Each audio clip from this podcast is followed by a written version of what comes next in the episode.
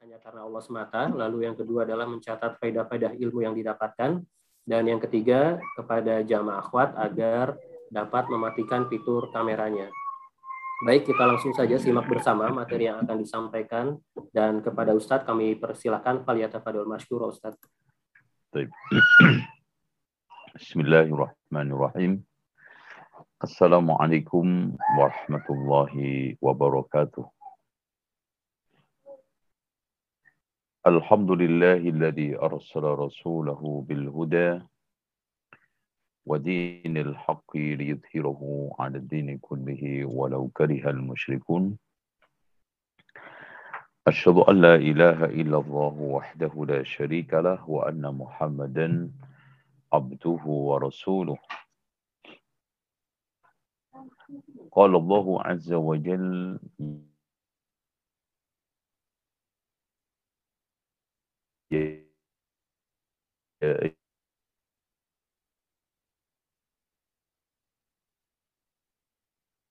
كثيرا ونساء واتقوا الله الذي تساءلون به والأرحام إن الله كان عليكم رقيبا. وقال تبارك وتعالى يا أيها الذين آمنوا اتقوا الله حق تقاته ولا تموتن إلا وأنتم مسلمون. وقال تبارك وتعالى يا أيها الذين آمنوا اتقوا الله وقولوا قولا سديدا يصلح لكم أعمالكم ويغفر لكم ذنوبكم. ومن يطع الله ورسوله فقد فاز فوزا عظيما. فإن خير الحديث كتاب الله وخير الهدي هدي محمد صلى الله عليه وسلم. وشر الأمور محدثاتها وكل محدثة بدعة wa kula bid'atin dhalalah wa kula dhalalatin finnar wa ba'd. Bapak Ibu sekalian, uh, saudara-saudariku penggemar sejarah, uh, terutama Wali Songo, karena untuk menggemarkan diri kepada sejarah itu tidak mudah. Karena sejarah itu mempelajari manusia yang mati kondisi masa lalu yang kalau kita tidak bisa melogikakan, mengambil faedah, dan sebagai pijakan untuk masa yang akan datang, maka mempelajari sejarah itu membosankan. Nah, kali ini kita akan membahas jantung Jawa, jantung budaya. Ya, uh, perlu diketahui bahwa hampir eh, kurang lebih satu apa seribu tahun ya seribu tahun. Jawa itu menjadi pusat pemerintahan. Ya diawali dari eh, kerajaan Medang Kawulan ya yang sempat terbukukan di dalam buku sejarah itu rajanya adalah Dewa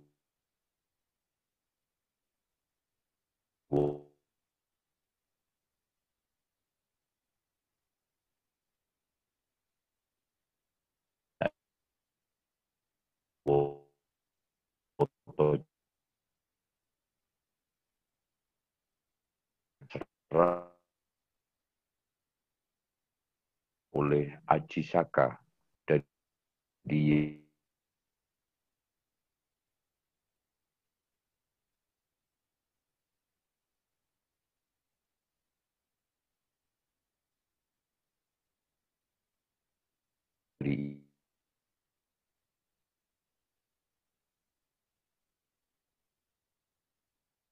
ya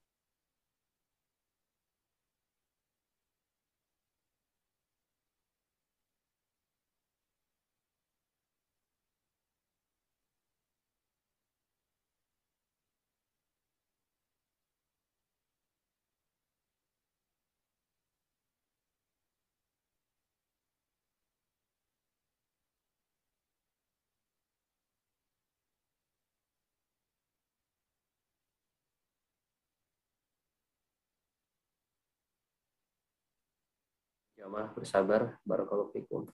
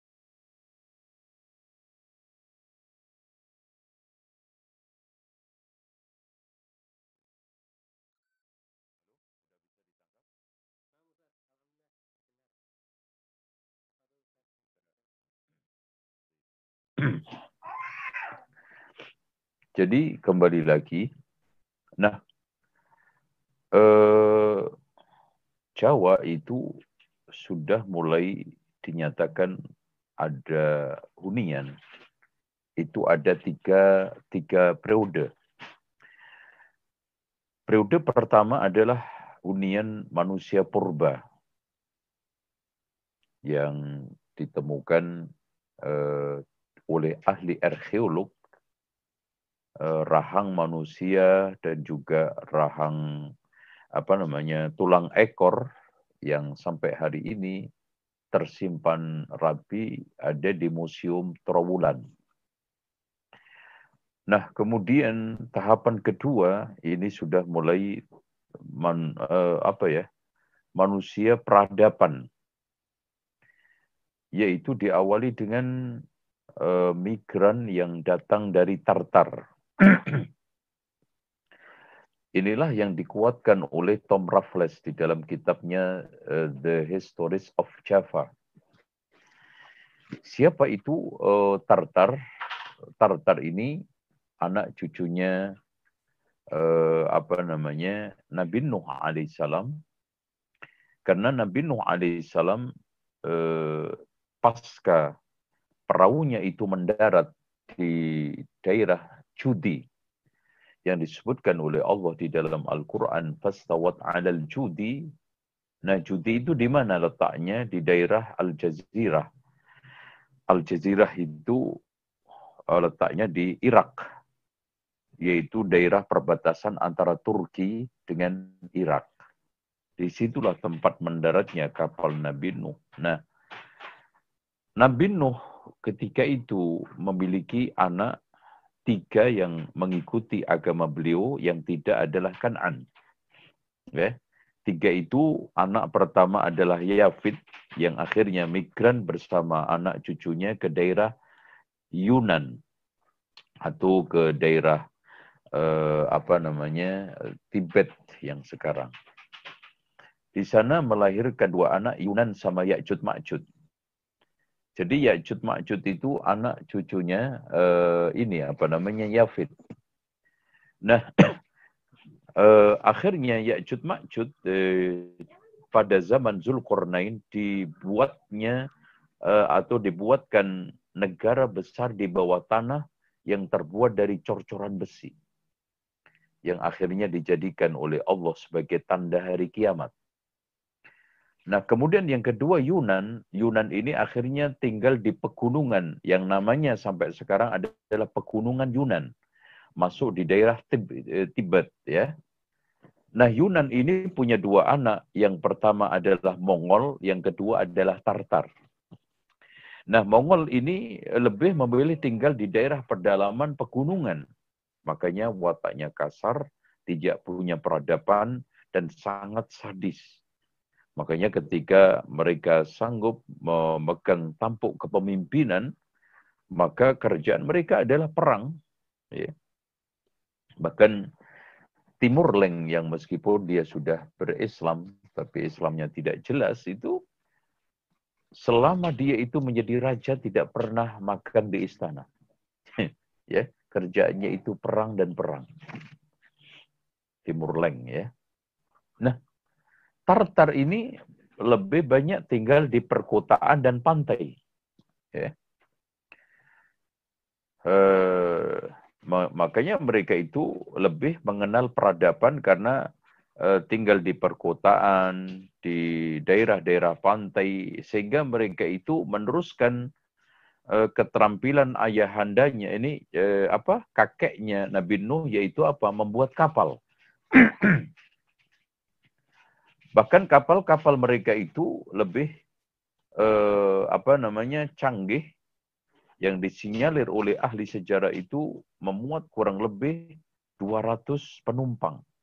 Nah, dari keahlian mereka pembuatan kapal dan uh, kegemaran mereka itu Eh, bernelayan sehingga mereka itu sampai pada semenanjung uh, apa uh, apa nama Malaka sampai akhirnya mereka tinggal di daerah Jawa. Tuh, sehingga kalau kita uh, ingin menegaskan asal mula cikal bakal nenek moyang orang Jawa itu siapa? Tidak lain adalah Tartar. Tuh. Uh, Tartar itu siapa? Ponakannya Yacut Macut. Makanya kita itu nggak jauh-jauh ya. Akhlaknya kayak Yacut Macut ya rata-rata. Karena kin itu tidak bisa dibohongi ya. Jadi mulai eh, apa ya? Apa berpikirnya instan ya kurang menghargai peradaban tapi eh, mending kita itu masih tartar coba kalau Mongol itu lebih parah lagi ya jadi kita bersyukur tidak mengambil darahnya Mongol tetapi mengambil darahnya tartar tetapi eh, apa keluarga besar ini eh, apa namanya tidak jauh gennya wataknya.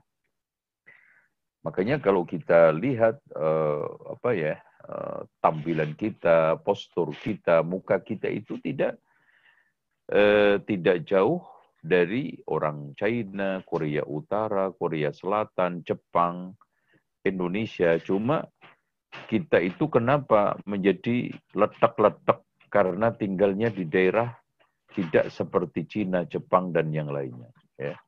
Makanya kita ini sudah bentuknya eh, apa ya bentuk sudah berantakan apalagi pada di eh, tahap yang ketiga nanti ya masuk eh, di mana di sana ada peradaban Cina, peradaban apa namanya India, peradaban Barat, maka peradaban Eropa ya akhirnya pada dekade ketiga ini sudah terjadi percampuran percampuran berbagai macam etnis makanya Jawa itu sarang etnis, suku, agama sehingga disebut dengan Indonesia atau Melanesia. Eh, tapi usulan H.W.S. Cokro Aminoto yang awalnya Melanesia menjadi Indonesia lebih dipilih etnis Indonesia itu kan etnis yang bermacam-macam. Malaysia, Melanesia pulau yang banyak kan gitu. Eh, sehingga lebih dipilih Indonesia daripada Melanesia. Karena tadi itu Makanya muka orang Jawa itu muka paling berantakan karena campuran dari berbagai macam etnis. Ya.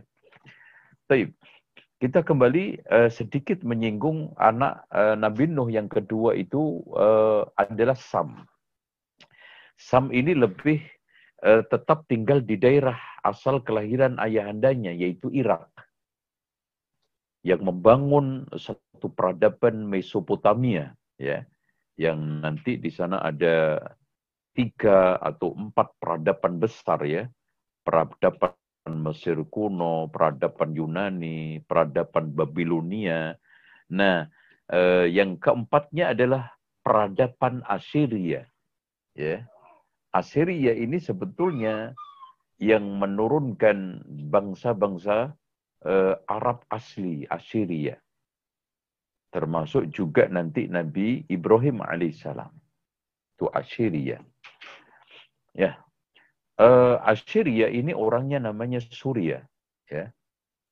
Dan mereka ini uh, akhirnya mendewakan Tuhan, uh, matahari.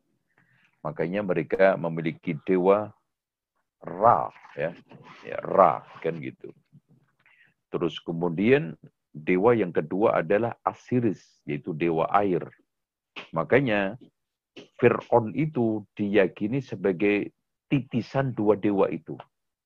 Karena dia bisa menghidupi orang-orang Mesir dan bisa me, apa namanya merawat sungai Nil. Nah, itu.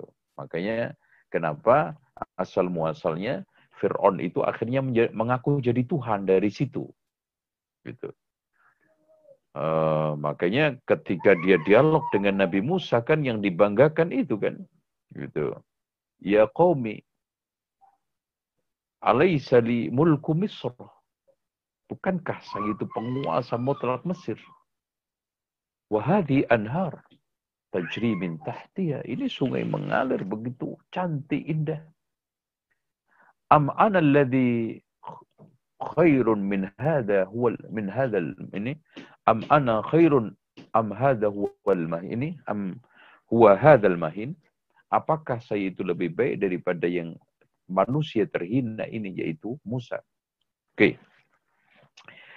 Nah, uh, yang ketiga anak Nabi Nuh adalah ini Ham.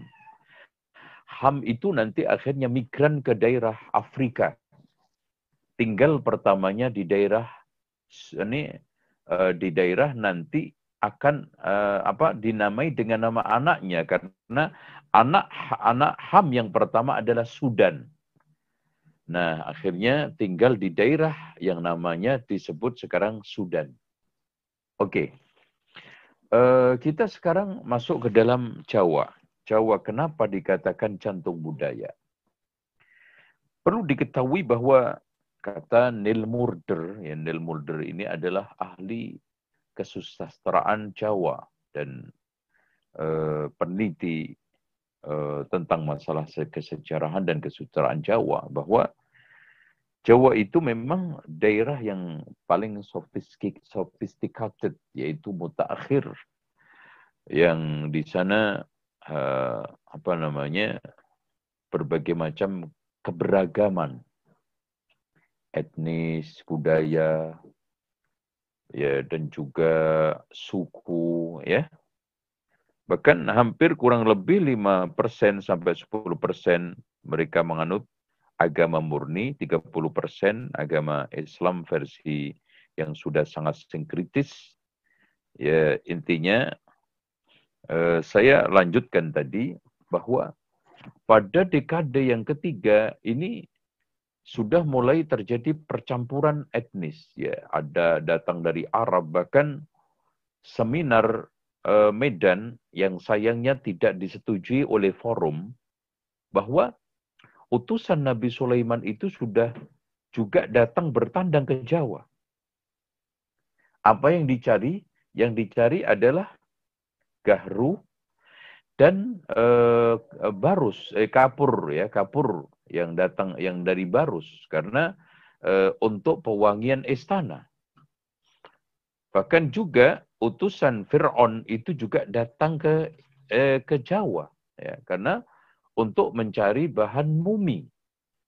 Yang tidak lain adalah kayu gahru untuk pewangian pengasapan kemudian e, kapur ya barus yang yang ada di Barus Sumatera itu setelah terjadi pengawetan harus ditabur.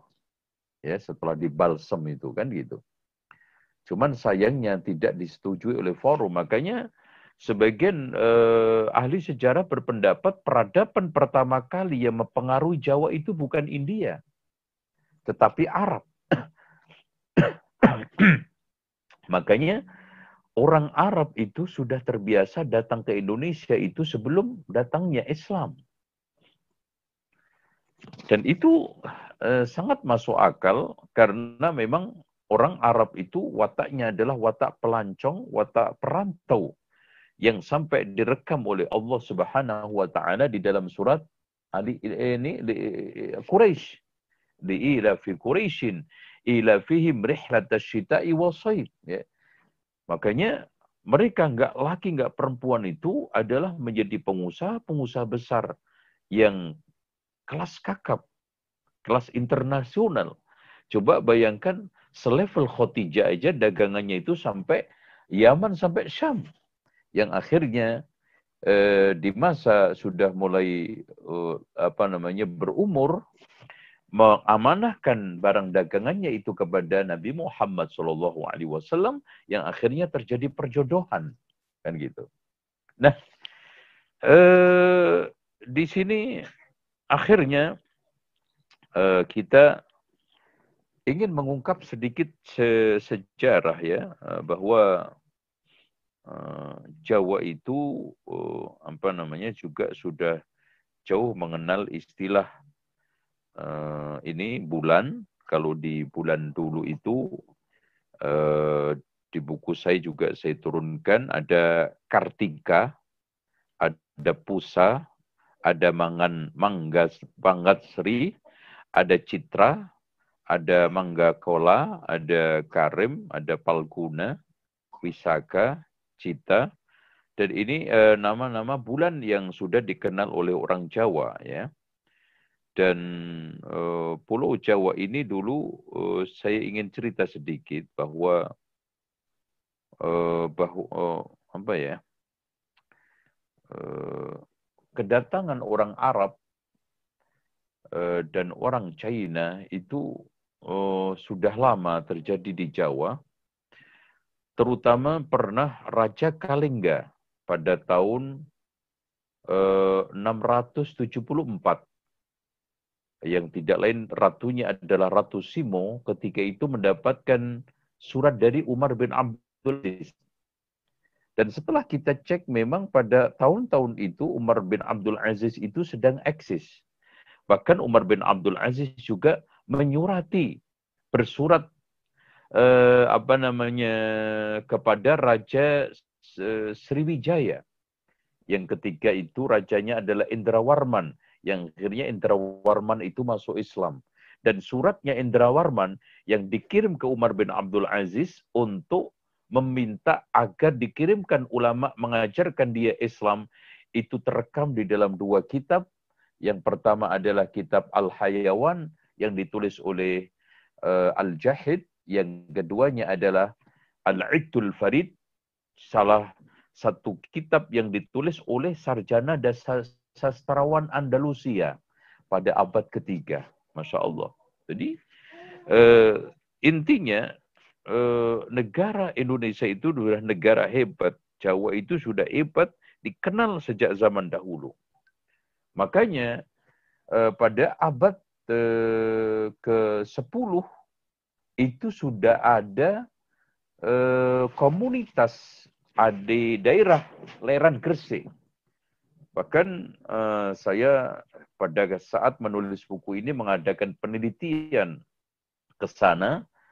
Uh, di sana ada kuburan yang namanya tertulis Fatimah binti Maimun bin Batullah tertulis ter, uh, tahun 475 Hijriah atau 1082 Masehi. Masya Allah. Dan sudah membentuk suatu komunitas karena di sana kuburan itu sudah menunjukkan kuburan itu banyak sekali. Cuman di sana ada kuburan pendek, ada kuburan panjang. Bukan berarti orang dulu itu panjang-panjang sampai 15 meter, 20 meter, tidak. Eh, pengamatan saya sementara itu hanya menandai kuburan bangsawan dan non-bangsawan. Jadi mereka-mereka yang bangsawan dikubur dengan satu bentuk panjang, sementara yang orang biasa dikubur dengan kubur pendek. Dan juga yang menarik lagi penelitian penelitian saya di kuburan Troloyo itu juga ada kuburan-kuburan pejabat kerajaan Mojopahit yang Hindu Buddha, Budanya Buddha Tantrayana itu di sana ada kuburan dan pasti ya, kalau kuburan itu pasti Muslim. Nggak mungkin ada orang Hindu-Buddha di kubur itu. Di sana ada tulisan-tulisan Arab. Dan tahunnya menggunakan tahun Saka. Itu antara abad 12-13 Masehi. Ini berarti di di zaman itu sudah mulai terjadi eh, apa ya eh, kedatangan Muslim yang cukup masif. Yang menarik lagi eh, di mana Eh, Marco Polo ketika datang ke Sumatera tahun 1292 93 itu sudah mendapati komunitas muslim yang ada di uh, Sumatera juga. Yang itu adalah berdirinya kerajaan Mojopahit karena kerajaan Mojopahit didirikan oleh Raden Wijaya itu tahun 1293. Nah, di sinilah kita ingin mencoba membuat satu kesimpulan bahwa kerajaan Mojopahit itu runtuh, ya, kemudian akhirnya muncul Demak Bintoro Islam, itu bukan karena agitasi dan serangan kerajaan Demak, akan tetapi memang pengaruh peradaban, peralihan, dan di saat itu kerajaan Mojopahit sudah mulai redup dikarenakan perang saudara antara Wikrama, Wikramawardana dengan Bre Wirabumi. Karena Hayam Buruk setelah jatuh itu membagi wilayah eh, kerajaan Mojopahit itu menjadi eh, dua belambangan sama eh, apa namanya eh, Mojo Agung ya Mojopahit ya. Mojopahit itu eh, tolong dicamkan ibu kotanya itu dulu namanya Majalengka ya. Dan ini banyak tidak dikenal orang. Jadi ibu kota Mojopahit itu Majalengka bukan Mojoagung. Mojoagung itu baru kemarin Terbulan itu eh, nama suatu desa aja. Jadi aslinya menurut Serat Darmo Gandul ya, Serat Darmo Gandul itu eh, kerajaan atau ibu kotanya kerajaan Mojopahit itu namanya Majalengka. Ya, puncak kejayaannya pada zaman Hayam Buruk. Nah jatuh. Nah dari situ dibarengi lagi dengan uh, kemajuan pesat, uh, Islamisasi pesat Malaka, ya, yang uh, na, nama, Raja uh, Malaka ketika itu masuk Islam, ya yang Muhammad Syah itu. Nah, itu akhirnya terjadilah Islamisasi yang masif. Ya. Bahkan masjid, rumah, surau, musola itu menggaungkan Islam. Nah, di sinilah eh, perdagangan Mojopahit yang sangat bergantung ke Malaka membuat para pedagang pengusaha ini terpengaruh, terutama pengusaha Jawa Timur. Dengan Islam akhirnya banyak pejabat Mojopahit, ya, banyak orang-orang besar ini apa namanya Jawa masuk Islam. Belum lagi pengaruh Muslim China. Jadi tolong dicamkan bahwa uh, Muslim China ini telah memberikan satu pengaruh yang cukup lama juga di Jawa. Ya, uh, apa namanya dengan bertandangnya Cheng Ho aja itu sudah berapa kali ke Jawa.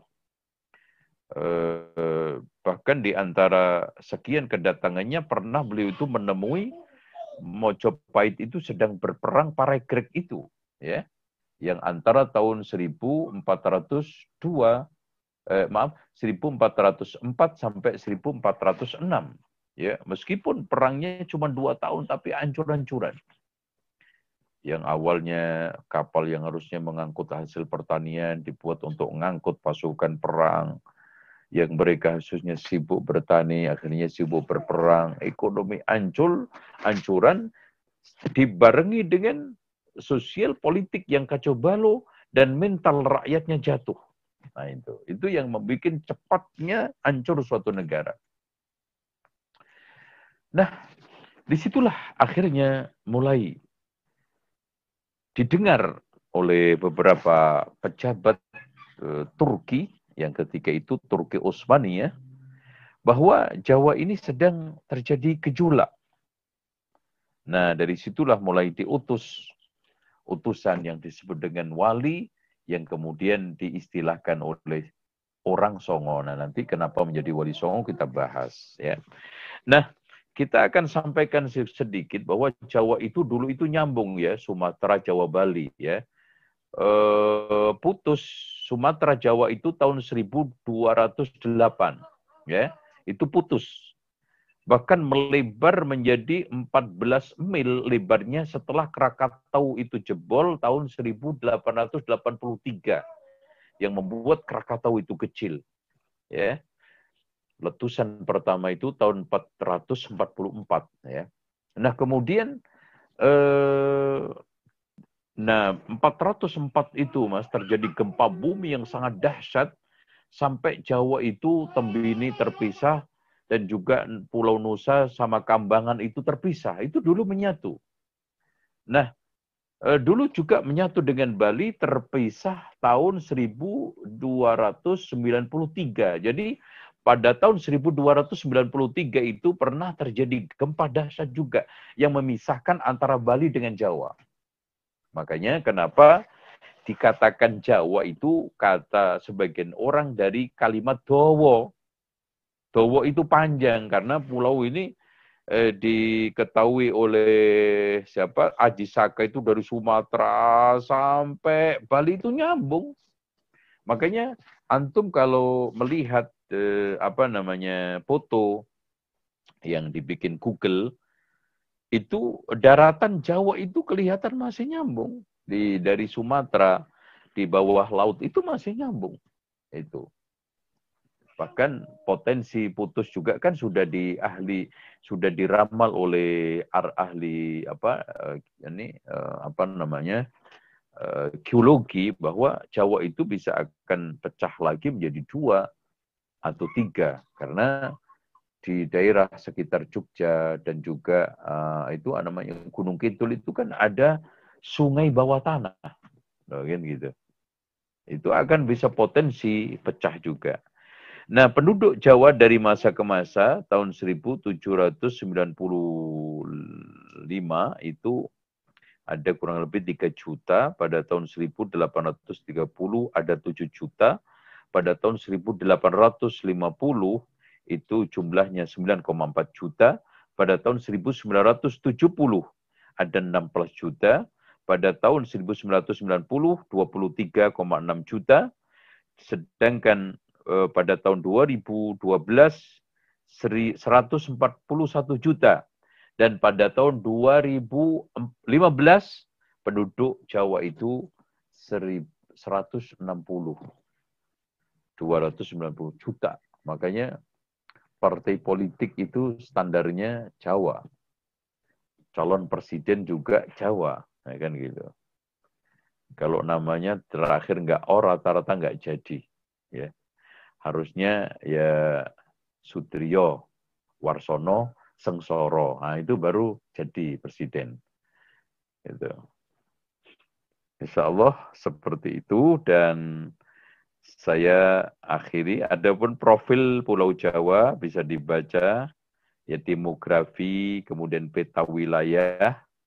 Nanti insya Allah eh, setelah cetakan baru nanti eh, selesai, saya akan kabarkan barangkali untuk perluasan pendalaman bisa baca buku langsung saya. Nah, eh, Jawa ini sekarang terpecah menjadi enam provinsi ya. Provinsi daerah khusus ibu kota Jakarta yang disebut dengan DKI. Ya, gubernurnya sekarang Anies Baswedan. Itu. Itu supaya jadi presiden harus ditambah O. Ya. Itu kan gitu.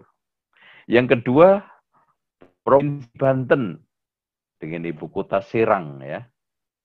Provinsi Jawa Barat dengan ibu kota Bandung, Provinsi Jawa Tengah dengan ibu kota Semarang, Provinsi Jawa Timur dengan ibu kota Surabaya, dan terakhir Provinsi Daerah Istimewa Yogyakarta dengan ibu kota Yogyakarta.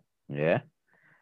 Dan di buku saya terbitan edisi revisi ini nanti, saya akan turunkan juga peta Jawa dari mulai tahun 1568. Ini dari mulai eksisnya Islam sampai 1830 nanti. Adapun kota-kota besar ada di Jakarta, Surabaya, Bandung, Bekasi, Tangerang, Depok, Semarang, Bogor, Malang, Surakarta.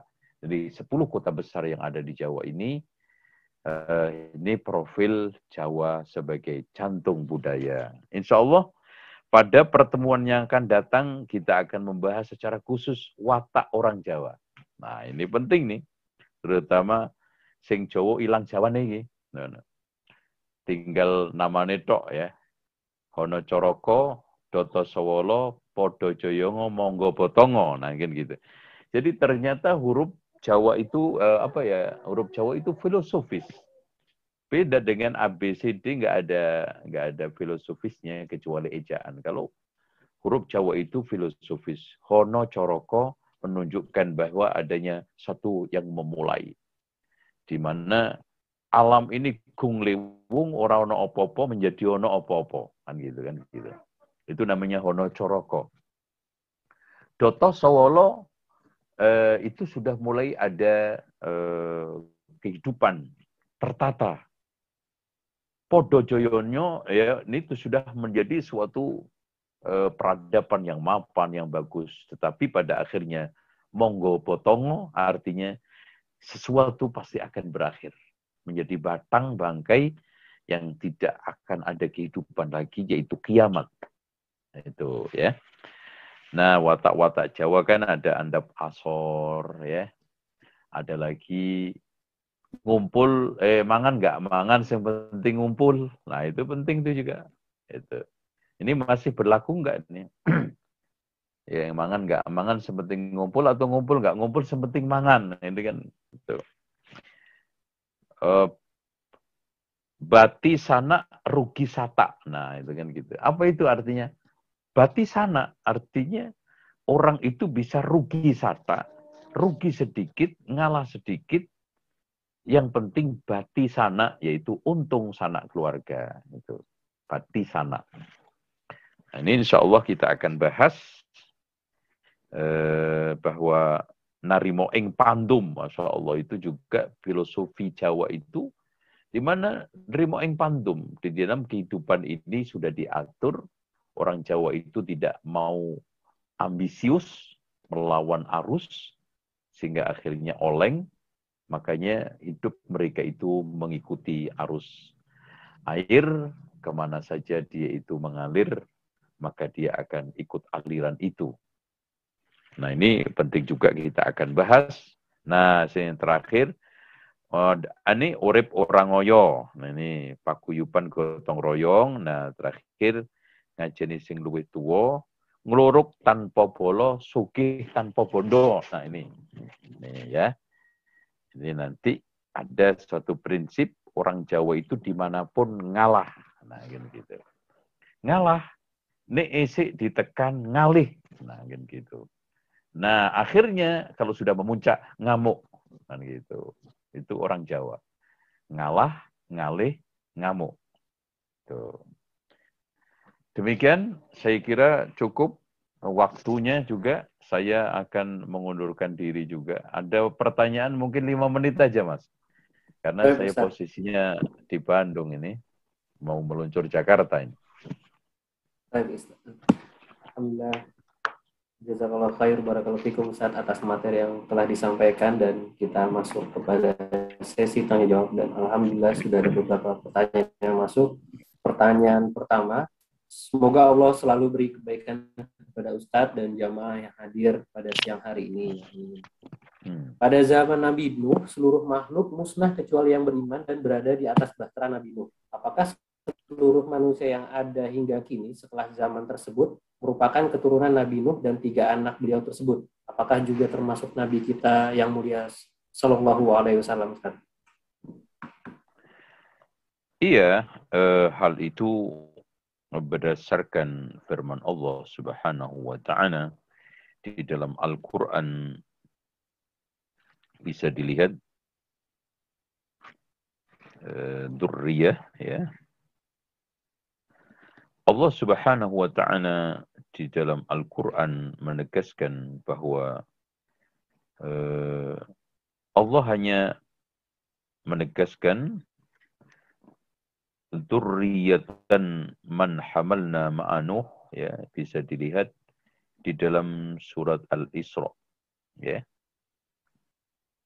Terus kemudian waja'alna durriyatahu min durriyatihin nubuwata wal kitab ya. Kemudian dari anak cucunya itu dijadikan an-nubuwah wal kitab ya.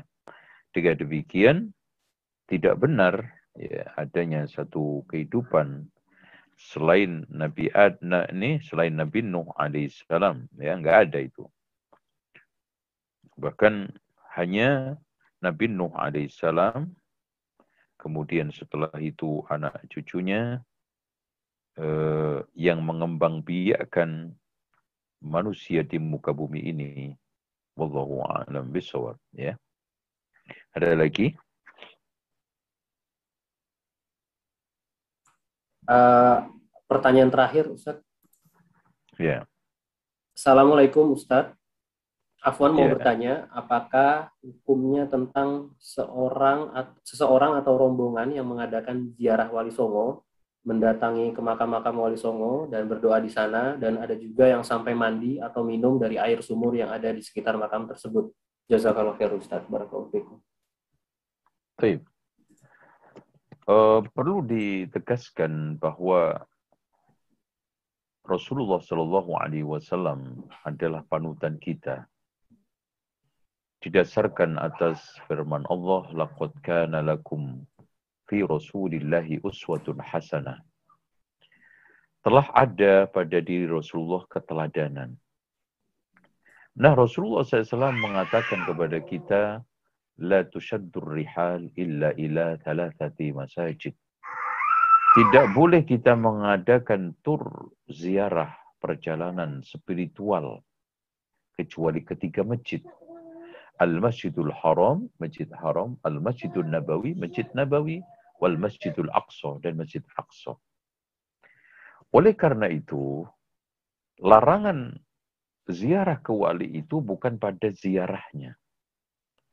Ya. Kalau ziarah kubur, Rasulullah mengatakan zurul kubur fa innaha tudzakirul akhirah. Ziarahlah kubur karena itu mengingatkan akhirat. Tetapi yang menjadi persoalan adalah memanjatkan kendaraan, menghentakkan kendaraan, unta, kuda, atau mobil untuk tujuan ritual. Dan yakin, nggak akan ada orang sekedar jalan-jalan. Apanya yang dinikmati? Pasti di sana ada muatan ritualisme. Ada muatan membangun sesuatu kualitas spiritual. Dan gitu. Nah, kualitas spiritual itu harusnya kan dibangun di atas pengajian Al-Quran dan Sunnah, ya, penghayatan ayat-ayat Allah yang sifatnya kauniyah dan syariah, bukan ke sana. Apalagi ya berdasarkan observasi dan juga penelitian saya, jadi saya menulis buku ini kurang lebih hampir 10 tahun, Pak. Ya. Karena terus terang tidak mudah menulis buku Wali Songo ini eh, karena eh, saya harus memastikan layak tidaknya untuk ditulis sebagai buku itu hampir 10 tahun. Dengan membandingkan kurang lebih 150-an buku tentang tulisan sejarah seputar Jawa, Wali Songo, dan juga eh, kaitannya dengan kesusastraan Jawa. Akhirnya saya menemukan bahwa memang para wali ini manusia historis, bukan manusia mitos. Ya.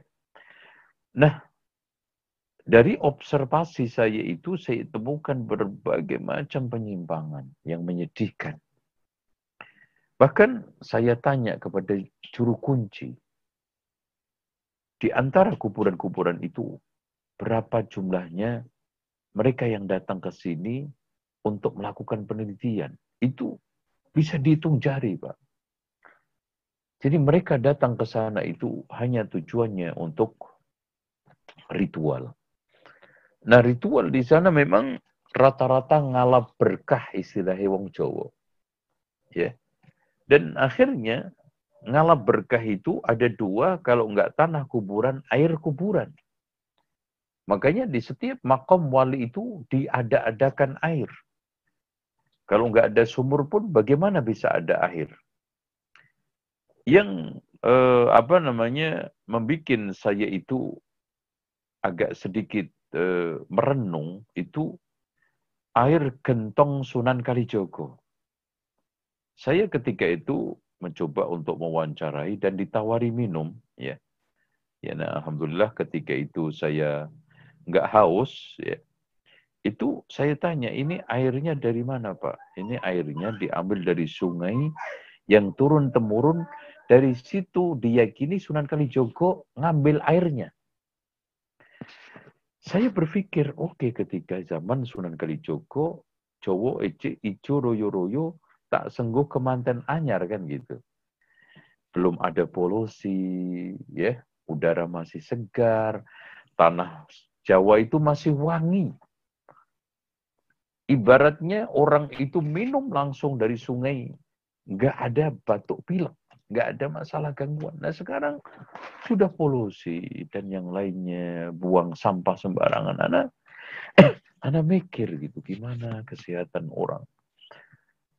Yang lebih mengerikan lagi Pak. Pernah saya itu eh, apa namanya mengadakan observasi ke acara sekaten jadi di Solo itu ada acara sekaten. Jadi gong laki dan gong perempuan itu ditemukan pada acara mauludan, mauludan ya. Itu kan ada mandi gong, Pak. Coba. Bayangkan gong disimpan setiap satu tahun, cuma dikeluarkan sekali, kemudian dimandikan. Nah, bekas mandinya gong itu direbut orang diminum, Pak. Ya Allah. Coba tayeng, karat, dan yang lainnya. Mengerikan. Dan memang kondisi seperti ini itu juga menimpa pada acara keluarnya Kiai Slamet setiap tanggal satu suro yang setahun sekali itu mereka bancakan kotoran Kiai Slamet ya. Seperti itu. Bahkan eh, di, di di makamnya Sunan Derajat itu kan ada sumur eh, tolinting ya, sumur yang menetes abadi itu. Nah, anak ini khawatir yang terjadi seperti di India, Pak. Di India itu ada patung yang meneteskan air direbut ratusan ribu jutaan orang diyakini berkah. Ternyata setelah diteliti oleh ahli arkeolog, itu air rembesan dari kotoran toilet. Coba. Yang apa namanya pembuangan pusat yang jauh sekali. Nah itu kan mengerikan. Ya, yang eh, juga saya temukan di makam sungai Sunan Derajat, eh Sunan Muria itu naik gitu, anak naik ojek gitu, malam-malam nyampe di sono jam 9 saya Pak. Tapi subhanallah, jam 9 itu malah rame. Itu coba bayangkan air seisi mineral 600 ml itu dijual 20 ribu. Yang jual itu yakin, yakin nggak yakin gitu bahwa itu menyembuhkan. Coba. Tapi begitulah eh, apa namanya bangunan keyakinan ya, yang perlu kita harus luruskan, perbaiki.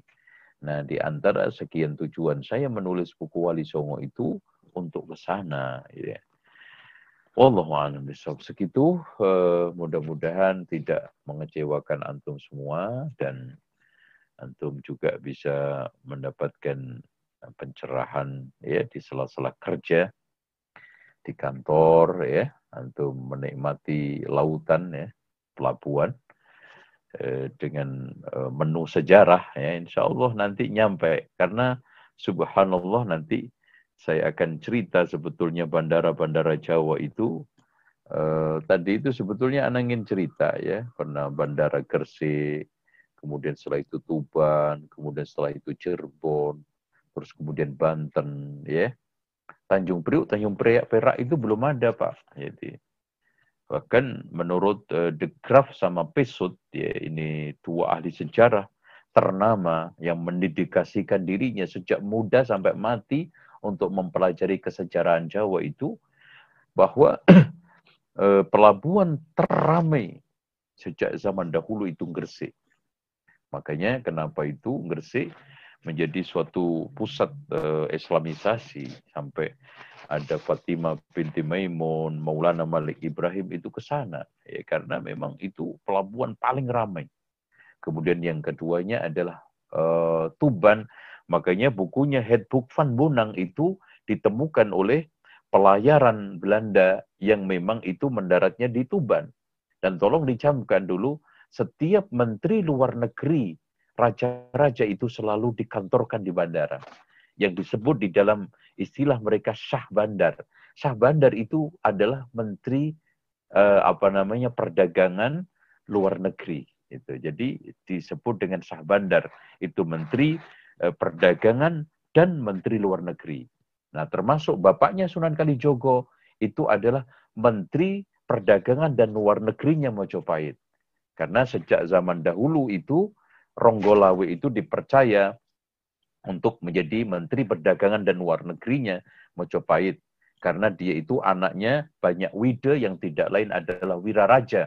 Wiraraja ini penyelamatnya Raden Wijaya. Karena ketika digulingkan mertuanya dan akhirnya dikhianati oleh Jaya Katuang, maka Raden Pak Raden Wijaya itu lari bersama banyak wide yang ada di Madura. Makanya ketika saat beliau jaya menjadi Raja Mojopahit, maka banyak wida diangkat menjadi orang penting. Sampai akhirnya anak cucunya itu selalu memegang sah bandar Tuban itu.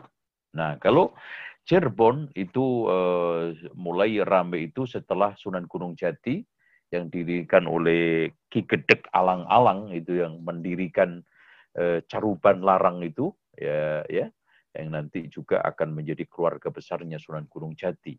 Nah, pengembangannya adalah bandara di Banten yang karena Sabah Kingking yang tidak lain Hasanuddin itu juga anaknya Gunung Jati dari Kawungaten ya. Nah, itu bandara-bandara yang antum sekarang uh, bersama-sama menikmati lautan. Demikian ya. Saya serahkan kepada antum dan insya Allah nanti akan lebih mendalam ketika kita sudah mulai masuk uh, ke bab yang kedua ya. Bab kedua itu lebih seru nanti ya. Allah a'lam. Demikian Mas. Assalamualaikum warahmatullahi wabarakatuh. Waalaikumsalam warahmatullahi wabarakatuh. Alhamdulillah telah selesai pembahasan yang telah disampaikan oleh Ustadz. Semoga apa yang telah disampaikan dapat dipahami dengan baik dan benar. Dan tentunya kita pun berusaha untuk mengamalkan dari apa yang telah kita simak pada pelajaran yang sangat bermanfaat siang hari ini. Semoga Allah telah, uh, semoga Allah Subhanahu wa taala memberikan kemudahan bagi kita untuk mengamalkannya. Allahumma amin. Kami mohon maaf atas segala kekurangan terselenggaranya kajian siang hari ini dan kami ucapkan jazakumullah khair kepada seluruh hadirin. Semoga Allah menerima amalan kita dan membalasnya dengan pahala yang berlipat. Amin Allahumma amin. Kita tutup kajian kita kali ini dengan doa kafaratul majelis. Subhanakallahumma wa bihamdika asyhadu an la ilaha illa anta wa Wabillahi taufiq wal hidayah.